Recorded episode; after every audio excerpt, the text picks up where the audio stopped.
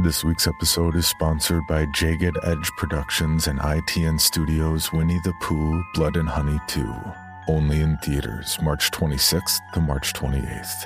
The suspenseful and thrilling sequel to last year's immense hit Winnie the Pooh Blood and Honey amplifies the gore factor with 10 times the number of kills to put fans both new and old at the edge of their seats. After Christopher Robin reveals their existence, Winnie the Pooh, Piglet, Tigger, and Owl land on the endangered species list as hard targets. Unwilling to hide in the shadows, the Ultimate Scream Team embarks on a murderous rampage through the town of Ashdown to get their revenge on Christopher Robin, once and for all. So don't miss out and mark your calendars to catch the limited engagement of Winnie the Pooh Blood and Honey 2, only in theaters March 26th to March 28th. Tickets are available now. Please join me in welcoming and thanking new patrons Kim Curie, Nina Lords, Bob's Blobs, Bryce Dahl, Caitlin, Brina Nixon, and Molly. All patrons enjoy early commercial free access to all episodes. From there, tiers also include an additional one to four weekly bonus episodes, immediate access to all previously posted bonus stories for their tier, which is over about 1200 at the $7 a month tier at this point, and logo merch. Memberships are either month by month or yearly, and if you sign up for the full year, you get 12 months for the price of 11. So why not treat yourself in the new year? To see how you can support the show and be rewarded for it, please check out the donation tiers at patreon.com slash creepypod. Before we get going this week, I just want to let you all know about an audio drama I just stumbled across this week. Observable Radio. Part number station, part broadcast signal intrusion, part phone footage, and a lot of mystery when he discovers something beneath the static of the world's communication network. An unnamed observer begins to catalog and record the strange signals that should not exist. This podcast just kicked off in November, and I'm already a patron trying to support him to get more episodes. The acting and sound design are top notch.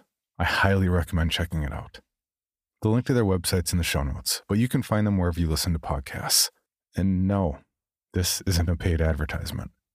I'm not going to call it a New Year's resolution, but I'd like to get back to sharing some great audio dramas when I come across them. Maybe even some old classics that I just really love the performances in. We'll see. But for now, Observable Radio really hit the spot with me, and I can't wait to see where the series goes. Now.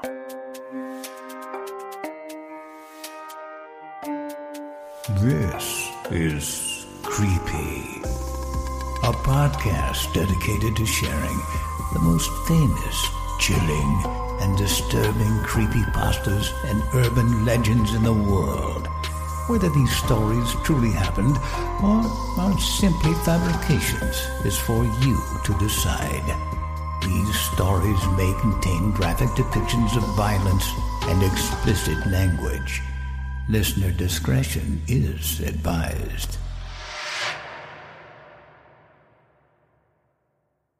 Creepy presents A Walk in the Woods. Written by Joseph Yenkavitch. The entire day had been perfect. This time of year between summer and fall made hiking through unknown territory the epitome of living. After being dropped off, I headed up a small trail that I knew I'd depart from quickly, spent a nice day, and camped out. Time to be alone, record some of nature, and, well, get lost. That's why when I first saw the cabin after fording a small stream late the second day, I was both intrigued and annoyed. Intrigued because I never expected to find any human habitation this far out in the wilderness annoyed because I didn't want to find anything associated with society. Don't get me wrong, I like people and all the things civilization affords, but I also like to get away from it. Even as a kid, I tried to get lost, find myself someplace I'd never been, and I always felt let down when I come across a house, a road, or even a discarded appliance. But there it was, so I waded my way through a thick patch of trees and bushes and approached the building. No one seemed to be around.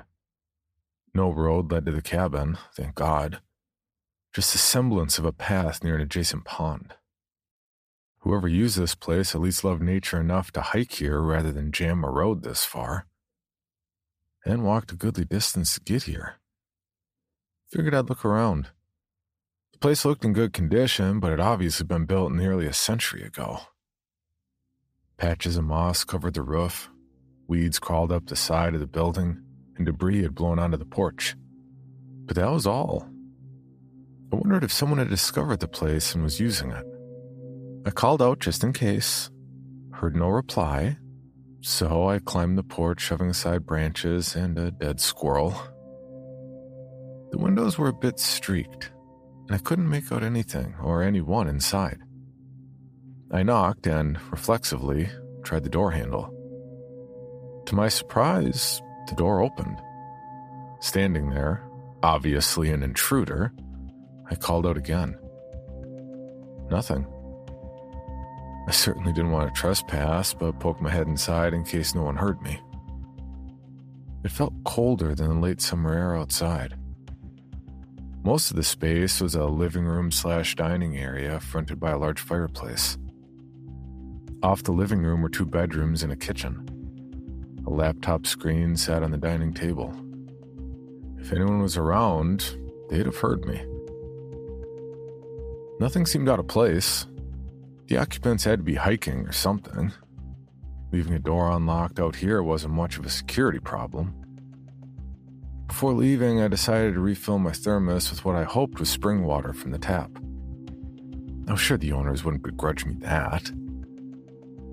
As I did, I caught an unpleasant smell rotten food or rotting something. I glanced around and down at the dishes piled in the sink. Perhaps they were the cause, but the dishes weren't that dirty. I turned to the refrigerator, run, I assumed, by a generator. I opened the fridge door and saw my answer. A few rotting sandwiches, mold covered meat, and milk. Most likely dry milk mixed with water, the consistency of sludge. The interior was warm. Funny, but this discovery changed the atmosphere of the place. The rotting food sat there, an unfinished story. Although I envisioned people once puttering around inside, the emptiness became stronger, as though a spirit of loss lingered in the atmosphere. It takes a little time for food to go bad, so if they were out on a camping trip for a few days, why leave food and dishes around like that? Obviously, the generator had died. Why even leave it on if they were going to be gone for a while? And any thoughts of people packing up and leaving their little getaway for home dissolved. Never mind the dishes in the sink. What about the pillows on the couch in disarray? Flowers wilted on the end table, the door, and the laptop. Maybe it's just me, but I'd clean up a bit so when I came back, things would be in good order. I placed my backpack and sleeping gear on the dining table next to the computer and decided to inspect the place more carefully. The first thing I saw on the bookshelf was a picture of who I assumed were the two owners taken in front of the cabin. Nice looking couple, in their mid 40s.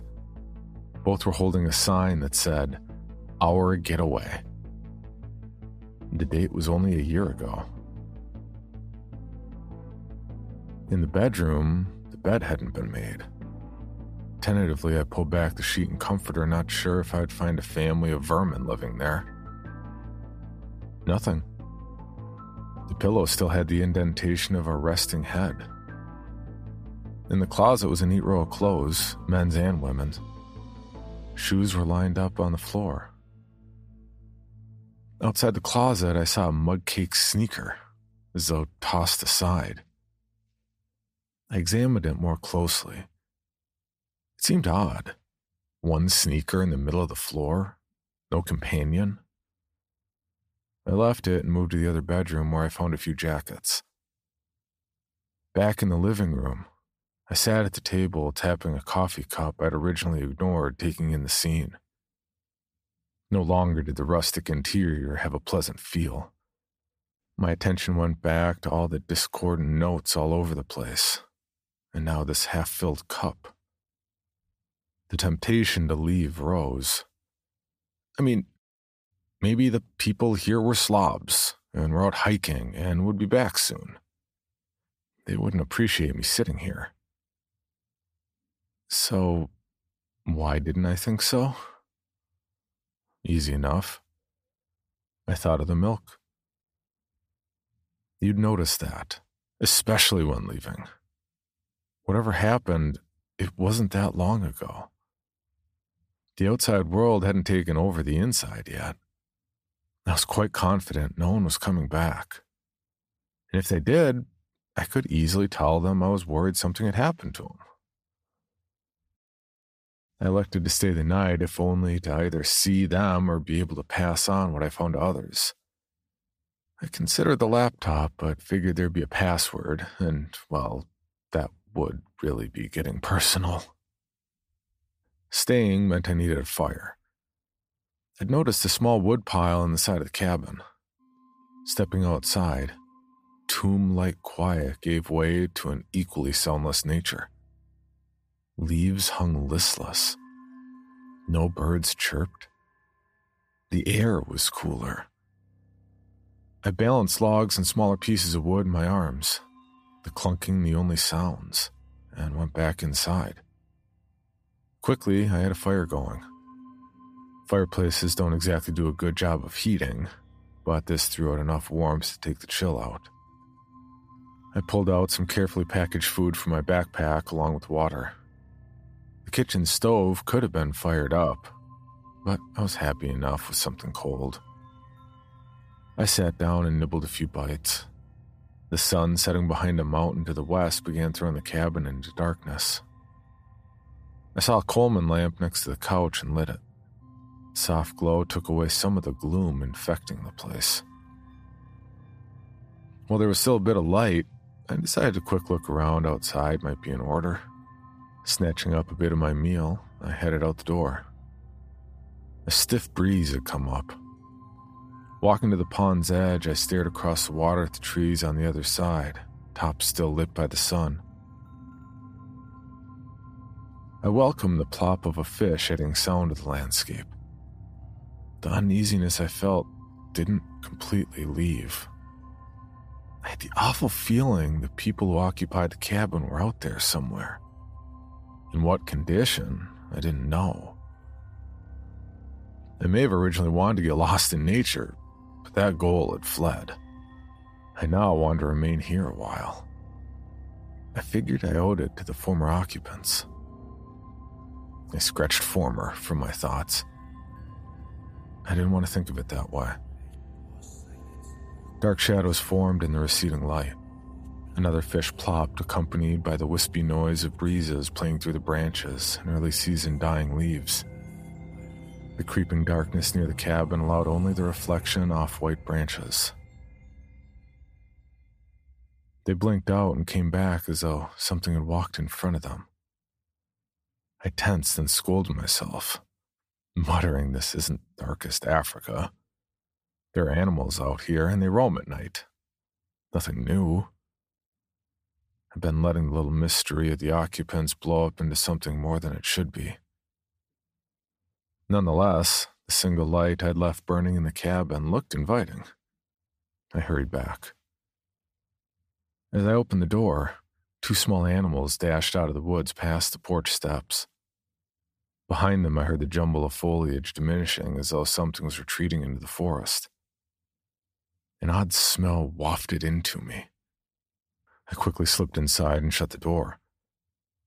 I snatched up a piece of food and slowly chewed, staring out the window. Only a sliver of dying light lit the sky. I checked outside the window at the back of the cabin, the faint light from the Coleman spilling out, dying in the gloom, and listened. Only quiet. I slumped on the couch the room now had a deadening effect on me. Even the fire seemed to burn cold. The ambiance you'd normally feel of nature, relaxation, and letting go of the outside world was replaced by a stifling atmosphere. Papers strewn to a table, a half open cabinet door revealing bottles of liquor, the open curtains, the laptop. All of it spoke of people who shouldn't be missing. I hadn't planned on being too intrusive, but I needed to know more about these people. My original cursory look around wasn't enough. I needed to look everywhere.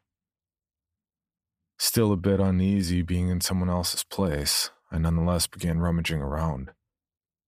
Whoever these people were, they didn't collect much stuff. They were readers, though. Plenty of books, mostly nature stuff, but also a lot of folklore. The folklore books were new as though they'd just gotten interested in the subject. Three with shapeshifters in the title. The kitchen offered little except usual cookware canned goods, spices, and cereal boxes. Drawers were filled with tableware and other utensils, all neat and well ordered. Bedroom end table drawers held magazines, pens, and paper, and a few condoms. Back in the living room, I again checked the books in the small bookcase, figuring maybe something personal had been included.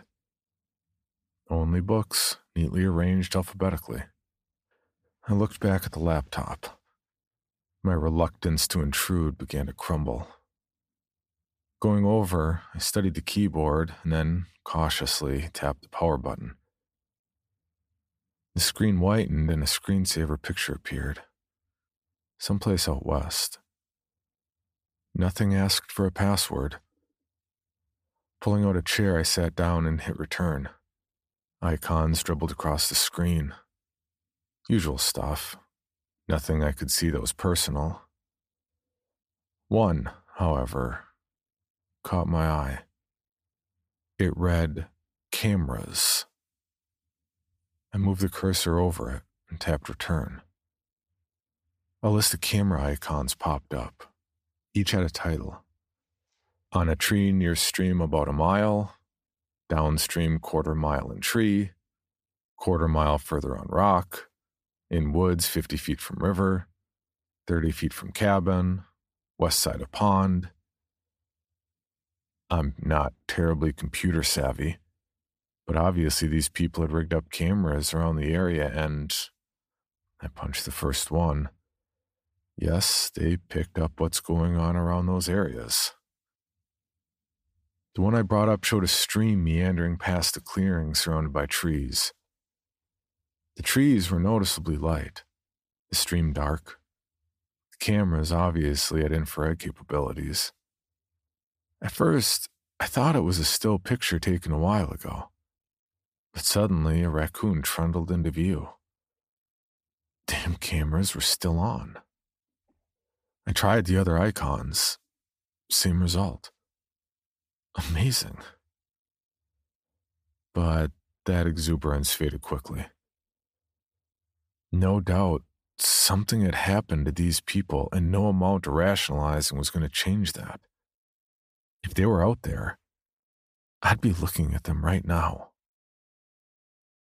I reached over and nibbled a piece of food, tasting nothing washing it down with water, thinking, staring at the image.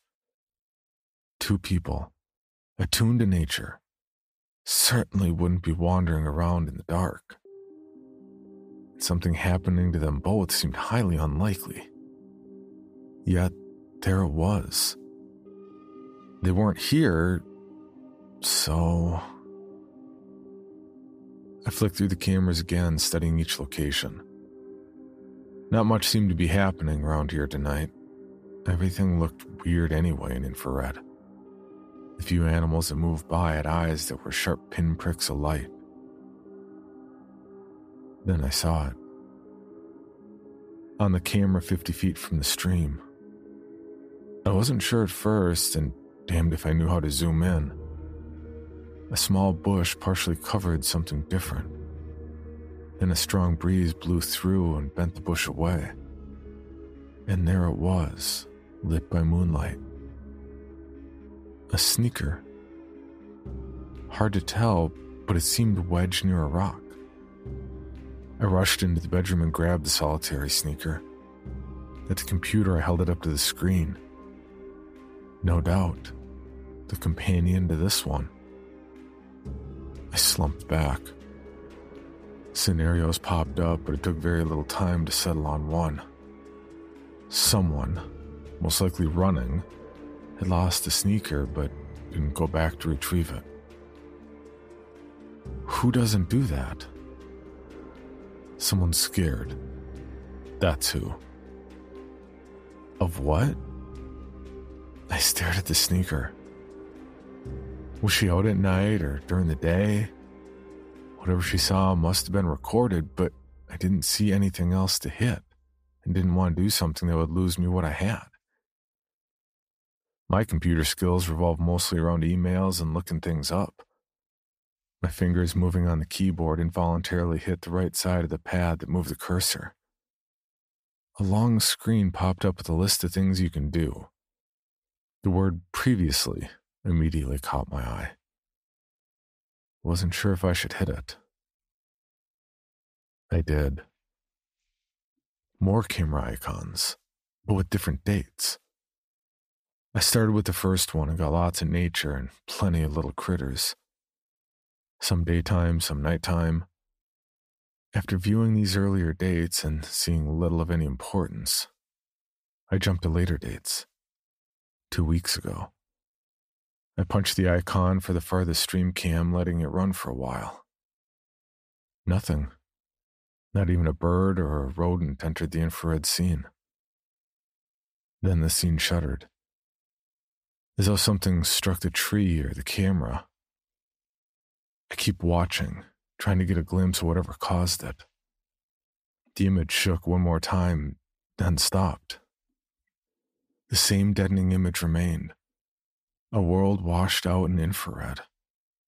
Even the water in the stream barely showed a ripple. I hoped I'd get to finally view something special a mountain lion or bear. Even better, these people. But nothing walked in front of the camera. Suddenly, everything spun around, flashing pieces of terrain the black night sky, the ground, and trees. It came to a halt. The image now at ground level, pointing at bushes. Briefly, something dark, oddly shaped, moved in the shadows, impossible to make out. Then nothing. Just this ground skimming view of foliage. I leaned back. Immediately, I thought of the lone sneaker. Had the woman gone out to fix the broken camera, saw something, and rushed back? Hubby, it seems, didn't seem to be helping much. Maybe she was the tech wizard. But something kept gnawing at me, and I felt like making a drink as I thought things out.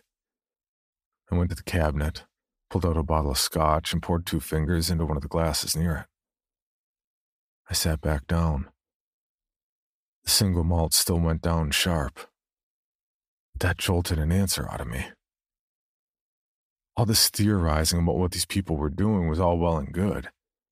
But one question remained why aren't they here? Here's a couple who records nature. A woman who goes out to fix cameras and loses a sneaker rushing back, for God knows what reason and then they leave an unkempt place without their equipment and clothes? Maybe they got out as fast as possible, but that made zero sense. The gnawing continued. I couldn't believe they were afraid of bears or a lion. Everything else out there came under the heading of cute. You don't build a place like this in the middle of nowhere and be terrified of the fauna. I got up and went to the bookshelf and studied the picture of the couple. I was so engrossed in their fate, wanted to give them names. As I lifted the photo, a card slipped out from the back. I picked it up and had one item cleared up. It read simply Brad, my beloved husband and friend. Lost, I haven't given up hope. Lori. Okay, Brad wasn't derelict, just lost. Presumably out here. But it could be out at sea for all I know. But let's say it's around here. She comes back to look for him, maybe multiple times, maybe just to relive what they had. Fine. So, where is she? Not back home in some colonial, I'm sure. No. Whatever happened, happened here. There had to be an answer in the cabin. I went through every nook and cranny again, flipped through the pages of the book, read every scrap of paper I could find, looked for telltale signs of a struggle, saw nothing. I ran out of places to look. Defeated, I poured myself another scotch. Again, it went down sharp. But again, it jolted a new idea out of me. The computer. She may have taken notes about her search and perhaps events surrounding her husband's disappearance. Among the icons, one said, appropriately, Notes. I opened it. Blank. I found Word and scrolled through things she'd written. One read, Mountain Mystery. I opened it. This lady obviously didn't care much about security. Now I had another answer. They weren't out here just to record animal movement. They were trying to solve the mystery of some piece of folklore, or at least give a plausible answer. It looked like things didn't go too well for them doing this. Again, the sneaker. Lori must have been fixing the broken camera and saw something. Couldn't get back to the cabin fast enough. High price sneaker be damned. Something was out there, at least to her. But the gnawing started again. Something wasn't adding up about the cabin. An attack here would have left the place more torn up, not to mention blood. I went back and forth again between Word and the camera icons. One thing was clear whatever happened to her happened after the incident in the forest. If nothing happened inside the cabin, then she must have gone back outside. More gnawing at the back of my mind. I gazed out the window. Moonlight slivered the landscape. Any other time, it would have been beautiful. But now the deep shadows overcame the soft light on leaves, branches, and pond. The dark shapes were like bituminous eyes, all intent on the cabin. I staggered backwards as though the night in which I'd spent so many times camping had become an enemy. I wanted to light more lamps, candles, anything as a defense of it invading. The forest surrounding me seemed undecipherable, as though I'd never been in one. I felt one thing for certain, however. Lori would have felt the cabin offered the most security, leaving only one conclusion. She'd let something in. That was the last thing I could be sure of. A ding shattered the quiet. I stiffened until I realized it came from the computer. The screen had brightened. From across the room, I could see an image sent by the furthest camera. The computer must have been programmed to alert people of possible movement, probably strong movement, at the site. I went over and studied the screen. A raccoon had lumbered into view. I leaned closer for a better look. The raccoon stopped and stiffened, gazing toward the camera. I jerked backwards. A large, amorphous shape. The opaqueness quivering like something breathing. Blotted out most of the scene, then moved off. Momentarily, the raccoon remained rigid, then, its muscles unwinding, sauntered toward where the shape had gone seemingly beguiled by something it saw. The screen partially darkened again, and the raccoon slumped backward, frightened by what it saw. Body coiling, ready to run. The screen went completely dark for a moment, and when it slid away, the raccoon lay dead. Disemboweled, shredded. I kept staring. I thought of the other cameras. I stood in front of the screen, hands clenched. The computer dinged again. The screen lit up, showing the next camera in the series. Same washed out view. Foliage shivered, and within its darkness, I saw pinpricks of light. Eyes, it seemed, picking up moonlight. Immediately, the misshapen darkness lunged past the camera, too fast to catch a glimpse of any specific shape. Then nothing. Only the soundless world of fluttering leaves and glimpses of stars behind them. I rushed over and locked the front door while staring out the side window.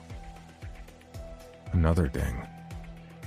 I stood immobilized, afraid to look, and kept watching the deep night beyond the porch. I had no illusions about how things would go. Whatever the creature, it was approaching camera by camera, as though on a path it understood. I waited, my hands squeezing the doorknob anticipating the next ding, and then the next. The next one did come. I glanced over. The screen filled with movement, only now I caught a vague head shape with hair like peaks of coal, eyes slits of yellow, flashes of white below. The creature dashed out of sight quickly. I knew the next camera wasn't far from this one, but there was no ding. Everything was happening faster. I don't like guns, but would have liked one now. I ran into the kitchen and looked for a weapon a knife, a hammer, anything. All I found were steak knives that might penetrate a few inches. Fine. I'd slash as best I could. I ran to the Coleman lamp and turned it off. Only the low fire cast a ruddy glow on the room.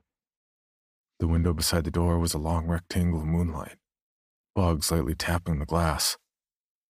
All that mattered was that one view. The knife felt greasy in my hand. I hunkered down behind the couch. I heard a scrape on the stairs leading up to the porch. A small cry slipped from my lips. Why hadn't I added a chair under the door? Slow it down. Maybe it would give up and go away.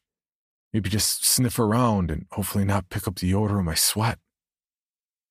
What if I'm imagining things and this is all just nature I've lived with? Nice try. The steak knife began feeling as unsubstantial as a butter knife. Brush scraped on the porch, bumping against the window. Nothing moved into view. Heavy footsteps, more like something dragging, and then quiet. I listened intently and heard nothing. Had it moved away? Again, movement, but this time a lighter sound. More the footsteps of something small. I crouched low, hearing something brush against the door, then the turning of the handle. It stopped, then started again. I peeked around the edge of the couch and gasped. A face pressed against the window. Not large, but still seemed to fill it. I dropped a knife and quickly glanced at the bookshelf. I couldn't make out anything, but had no trouble making the comparison. I stood. The face in the window slowly moved out of sight. I walked forward, my heart beating, tears welling in my eyes. I went to the door and quickly fumbled with the lock, pulling the door open. I said something incoherent as I stared at Laurie's face, peering behind her. Placidly, she gazed back as I vigorously pulled her inside, practically screaming, Hurry, for God's sake, hurry inside! and slammed the door. I rushed to the bookshelf and grabbed the photo. Even in the dim light, I could tell this was her. I- am so sorry, I blurted out. I thought you were gone. Dead, hurt. I, I don't know. Laurie didn't say anything. She stood silhouetted against the window, then moved into the room. She stopped near the couch. I haven't taken anything, I went on. Did you see anything outside? She remained quiet. I had an uneasy feeling watching her standing in the dark like someone who'd been here for the first time. There was an odor, something I vaguely remembered. Where had she been? What had this poor woman been through to leave her in this bewildered condition? Where had she been? She stood there, but now I could make out a slight shuddering along her body. Perhaps being out there had chilled her. Getting wet and drying off could do that. But as I studied her, something now seemed off near her shoulders, out of place. We'll get you help, I said, and went to the Coleman lamp and turned it on. She continued to stare. Before placing the photo on the bookshelf, I looked at it again, more to satisfy myself this was really her. As I did, I glanced at the books, and my gaze fell on three of them. At first, I didn't understand why they sucked in all my attention. I heard an odd noise behind me a grunt, and tearing, and cracking. Then the scrape of something on the floor, something sharp. I could hear deep breathing. No need to turn. The three books about shapeshifters made their incredible point. Disbelief quickly died. I remembered the raccoon. Of course. Lori had let someone in. She'd gladly let Brad return to her, then followed him outside, happily together again. No mess inside. Any blood washed away with summer rains. I could hear something shuffling behind me. I still didn't turn, even when I could feel the hot breath blowing on my neck. I understood. This time, it came to me as Lori. I wonder to whom I'll come. I spun around and had only a second to see burning yellow eyes and a misshapen mouth packed with needle teeth inches from my face.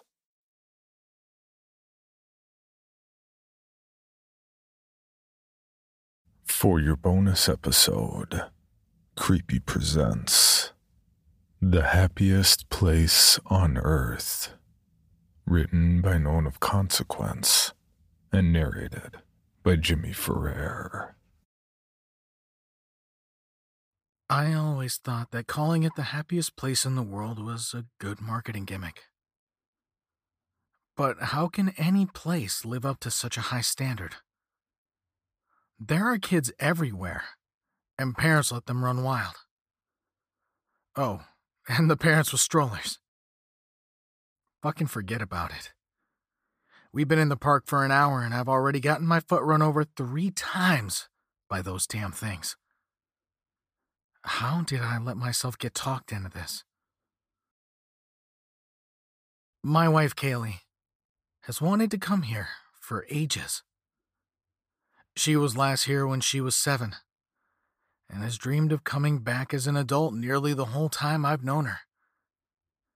The weird thing is, Kaylee doesn't do rides. She's literally here for the ambiance and the shopping. Being a blue collar worker like I am, it has taken years to save up for this vacation. The idea of spending all that money on the trip has always baffled me. But as the saying goes, happy wife, happy life. Unlike her, though, I do go on rides. I've been to theme parks before and have known the lightning lanes are a thing. However, this trip has introduced me to two new kinds of lines. For the two most heavily trafficked rides in this park, they've created something called a virtual queue. What you do is you download an app, link your ticket to the account, and sign up for a spot in the line. The other new type of line is called a single rider line. From what I've seen so far, this is even better than a lightning lane pass. If you go on the rides alone, or don't mind getting separated from your party, this is the route to go. When people come to a park like this, they're rarely traveling alone. I've already hit one of the oldest and most well known indoor roller coasters twice. Not every ride has this line, but the ones that do are awesome. I get to completely bypass the regular line, and so far, there's only been a handful of people in front of me each time. The other thing about a single rider lane is that you miss out on all the interesting things the park has put in place for those waiting to look at. Lines here can get upwards of an hour long on the weekends, and they put in all kinds of things to occupy your time while you slowly make your way to the ride. The flip side is you kind of get a peek behind the proverbial curtain. The path is more straightforward with less twists and turns. But I've noticed there are a lot more doors down these corridors. I got to see employees coming and going from the areas that most people don't know exist. Sort of ruins the magic of the kingdom. But I'm disillusioned enough for it not to matter. I hadn't realized it when we were looking into the parks to create my must ride list. But a lot of roller coasters are indoors. I'm used to having the bright sun in my eyes and seeing where the ride car is going. When you're indoors with very little light, there's no telling where the next twists and turns are. Oh, and the drops. My god, are those unexpected. And fucking awesome. Another thing Kaylee insisted on buying was the photo pass that covers all four parks. Staff photographers are littered all over the parks, but this also includes the ride pictures. I've personally never cared about that. Thinking of it as just one more thing I don't need to waste my money on. With the photo pass, I don't hesitate to attach the ride pics to our digital account. We're rarely going to have a vacation like this so why not take advantage of it? Those are my wife's words, by the way. And at this point, I'm beyond fighting with her. Another thing I've noticed that stands out is the staff. In an environment where you could get fired for not being nice and cordial, it makes sense that there'd be some fake smiles. However, that's not what I've been picking up on. These people seem genuinely happy to see each and every person that they interact with. It's a nice change of pace from the typical real world behaviors of normal people. But I do find it odd. The photographers have a lot of fun with the patrons, but they seem to have an awful lot of energy. Kaylee was the one to point this out, and my response was to claim the company supplies them with amphetamines. I got lightly punched in the arm for that one. My fourth ride of the day comes at the third hour in the park. I make my way to the entrance and see a kid that might be 13 separate from his dad and younger brother, heading through the single rider line instead of going through the slower one with them. I wasn't really paying attention, but I gleamed enough to know the kid hadn't snuck away, but was given permission to go alone. The only reason I took notice of this is because it happens right in front of me as I'm walking up. Well, that and the t shirt that the kid is wearing. He's not old enough to have a concert shirt like that. But it was one of my favorite bands when I was in high school. I have that same shirt. The kid takes off running. I admit to walking a little on the fast side in my excitement for another new ride but I lost sight of him quickly. Going straight past all the winding lanes of the regular line, I enter a doorway and travel down a dimly lit hallway. This ride is more geared towards a futuristic style, and the lights are near blacklight quality. And after a while, I come to a corner, and as I turn, a door just ahead closes. I don't see anyone, but there's a door that says employees only. After a few more twists and turns, I come out of the hallway into a larger room, where my path runs parallel with the standard line. My side is still clear, and I speed walk past near a hundred people waiting. When I finally get to the end of the line, there's only six people ahead of me. I occupy my time with looking at the elaborate setup that they've created for this sci fi ride, and watch as people are loaded into the cars. When there's an odd number of people in a group, the attendant will take someone from the single rider line and fill the gap. Unless it's early morning and not many people have arrived yet, there are no empty seats on the rides. I'm next in line and I'm trying my damnedest to hide my excitement under a stoic facade. When something occurs to me, the kid hadn't been in front of me in this small line, nor had he been one of the six people before. I start to look back in the line to see if he joined his father and brother. But the attendant gets my attention. She tells me to go to the front row, and I give a big shit eating grin as I rush to the front. It's really hard to get up front from a single rider line. But this is my second time, and I'm fucking ecstatic. When I make my way out of the ride and down the ramp, I see my wife sitting in a shady spot. There's a woman near her, and I see two park employees escorting her to an area under the ride for employees only. I ask if Kaylee knows what that's about. She says she's not sure. She did overhear something about the woman's eldest son displaying some inappropriate behavior. I know what that means. Kaylee warned me about this about a hundred times in the months leading up to the trip. If you behave inappropriately even once and are caught, you and your entire party will be escorted off the property for the day. I'm assuming this means overuse of foul language, belligerent behavior, or screwing with the staff. Especially the ones dressed up as characters.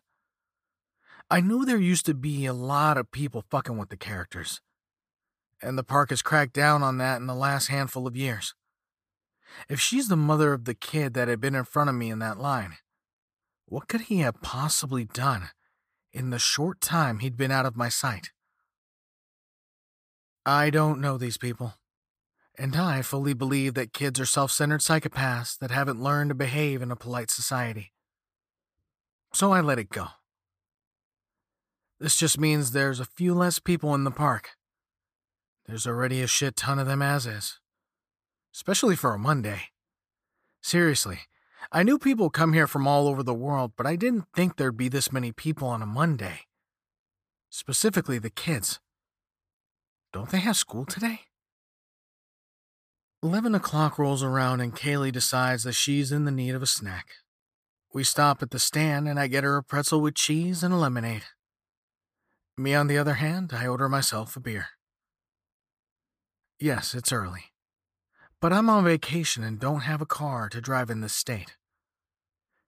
We use the resort transportation to travel between parks. It's probably the only time Kaylee won't give me the evil eye for drinking this early. But if I do too much, she will say something.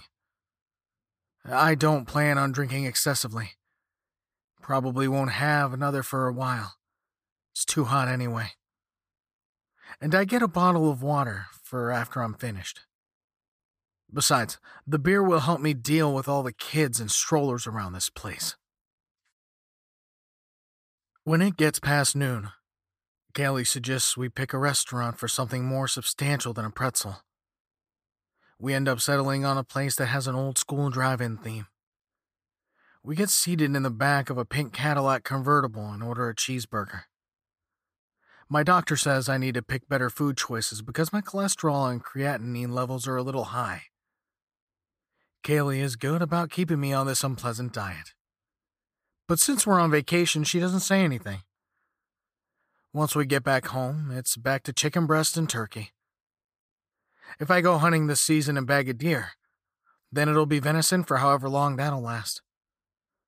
I didn't realize just how good a meat option it was until the doctor suggested it. The room is dark for a restaurant, but there are little lights in the cars that let you see what you're doing. A large screen is showing classic cartoons and sci fi newsreels about aliens from the 40s and 50s. We're having a pleasant time in the air conditioning, until the couple in the front seat calls over the waiter. I've never worked in a restaurant simply because the patrons can be incredibly rude and belligerent when even the slightest thing goes wrong. That's what ends up happening right in front of us.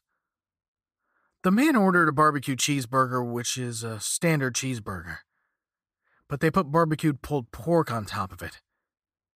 Apparently, when it was brought out, the man picked it up only to find the entire thing is swimming in a pool of grease. Now, I don't blame him for being unhappy with the burger, but this guy is outright cursing the waiter out, as if it's his fault. His outburst is catching the attention of the people in the surrounding cars because he's being so loud. I would never treat a waiter like that. And I think bad things should happen to people that do. The wife isn't any better demanding not only a complete refund, but full vouchers for an even better restaurant. Feeling sorry for the poor waiter, I look at him as he tries to talk the two of them down. His smile doesn't even falter a little, nor does the sound of his voice sound the least bit strained. He's just as polite, cordial, and chipper as every other park employee I've seen. That is amazing considering the level of asshole these two are being. Finally, the manager comes over and apologizes profusely. He assures the couple that their meal will be redone, comped, and if they follow him, they'll be treated to the VIP limousine. This seems to placate them because they get up and follow him, finally leaving the rest of us to enjoy our meals. I glance at the offending plate of food and do see a pool of orange grease surrounding his burger. And now I'm really glad I didn't choose it over the regular cheeseburger. Our meal goes so much smoother with the bitching couple gone, and we don't see them again. My burger's pretty good, if not a little greasy, but unlike the assholes no longer in front of us, I'm not expecting five star excellence. When you come to eat at a place like this, you're not paying a high price for the food, but for the experience. As the day progresses, I don't hit as many rides as I had earlier because the lines are starting to get pretty long. And I've already done all the ones with single rider lines. Kaylee goes into damn near every shop. And thankfully, what she's really hunting for are the pressed penny machines. It's by far the cheapest of the souvenirs, and I don't try to talk her out of them like I do with most things. Seriously, why is a stuffed character that's worth 10 bucks have a damn price tag that says 35? It's robbery if you ask me. But I'll keep it to myself. We've made it to the last section of this park we haven't been to yet.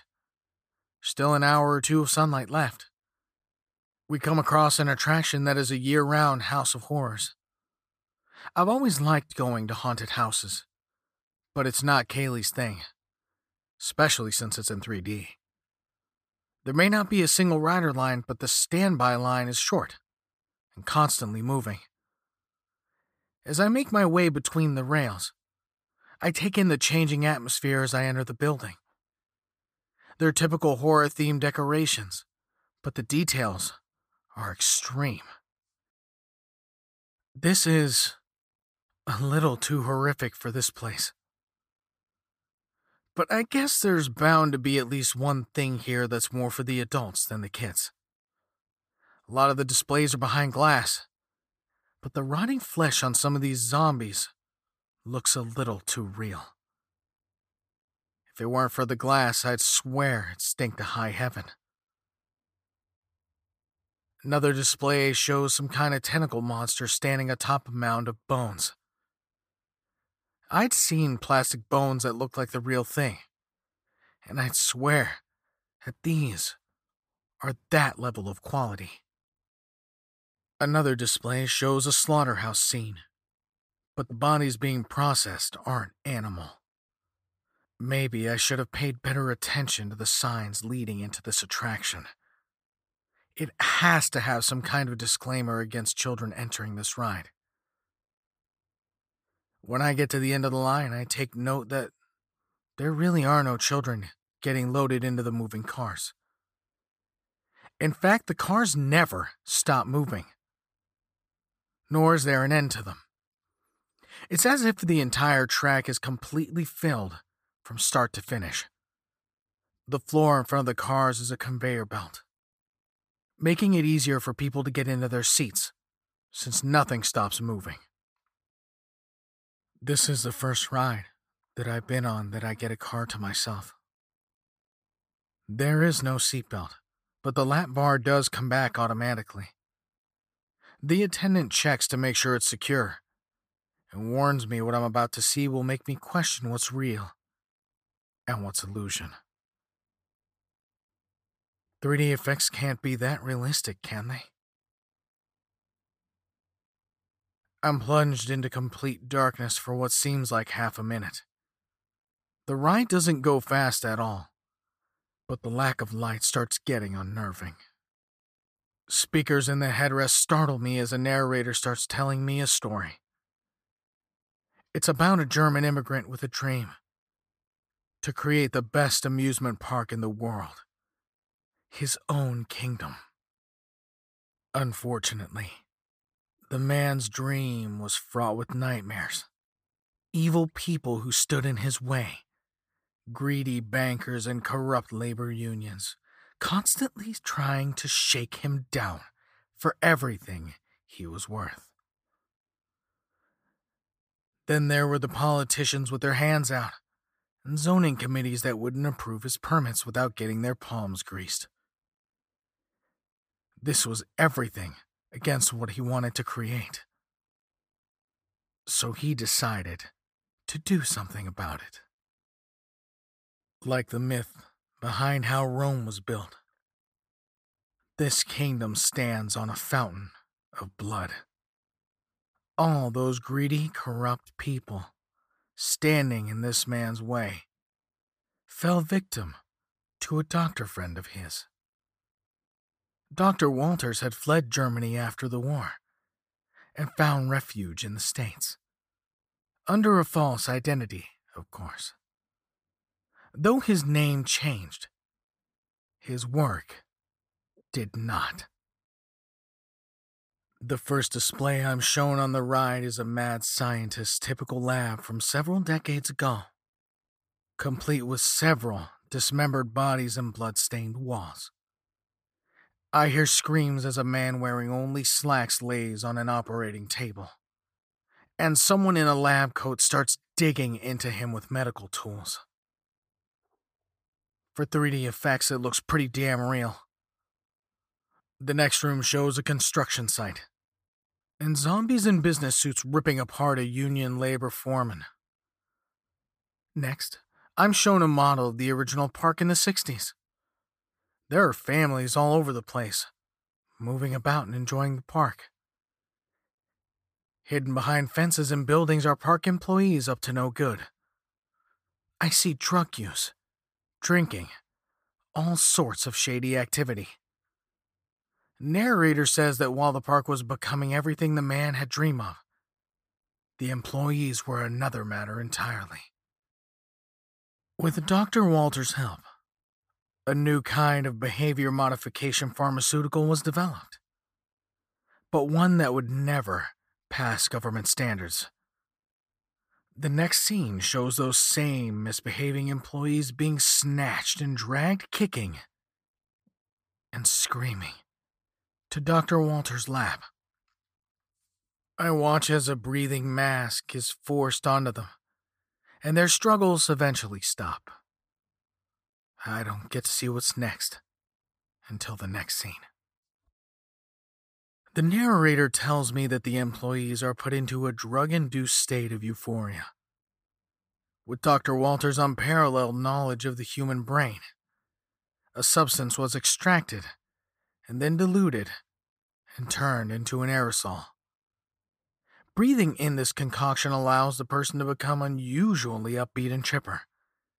Exactly what the man expected from his employees. All of this sinks in, and I'm baffled. This explains why the employees act so happy even with irate patrons. Also, why I've noticed so many of them with orange inhalers. Could this really be true? And if it is, why would they publicly explain this on a ride? Unexpectedly, the car spins around now, showing me an updated version of the lab. Sitting in a dentist's chair is a boy no older than 13, with an insanely exaggerated smile on his face. What alarms me is the all too familiar concert shirt he's wearing. An older man in a white lab coat stands up from behind him, a large needle in his hands. Inside the syringe is a pale pink liquid. Standing in line against the back wall are even more people, to include the belligerent couple that had been in the front seat of the pink Cadillac. Before I can say or do anything, a fog rolls in out of nowhere and I'm forced to breathe it in. I suddenly feel incredibly good and unusually happy. The ride turns into a more traditional haunted house with a graveyard, flying ghosts, and moaning spirits. Narrator is silent now. And I scream as things just jump out at me. When I finally make it back outside, I find Kaylee sitting on the bench, enjoying the chance to sit. She sees me coming and asks how the ride was. I tell her it was awesome, and the 3D effects were amazing. I don't remember much from the first half of the ride, but the second half had me laughing and screaming at the same time. I can't stop grinning. I notice some characters nearby and insist we get a picture with them. Wow, if this is how you get after a ride like that, I should take you to haunted houses more often. Kaylee says with a grin. For more information on this podcast, including how to submit your own story for consideration, please visit creepypod.com. You can also follow us at CreepyPod on social media and YouTube. All stories told on this podcast are done so through Creative Commons Share Alike licensing or with written consent from the authors. No portion of this podcast may be rebroadcast or otherwise distributed without the express written consent of the Creepy Podcast production team and the story's author.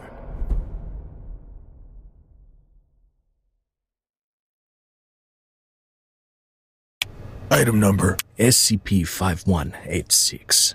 SCP 7160. SCP 7533. Object Class Euclid. Keter Safe. Special Containment Procedures Spreading across the hemisphere and kicking up vast amounts of ash and dust. the only thing I could hear was at 7219 laughing.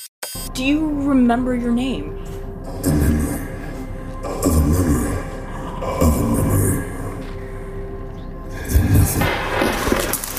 Heartland Counseling. Appointment update. I feel them again. Heartland Counseling. Appointment update. They're in my ears! Heartland Counseling. Appointment update. Nobody understands! SCP Archives is a weekly fiction podcast. Each episode, we dive into the strange, the unknown, and the. Find us on Apple Podcasts, Spotify, or at scparchives.com.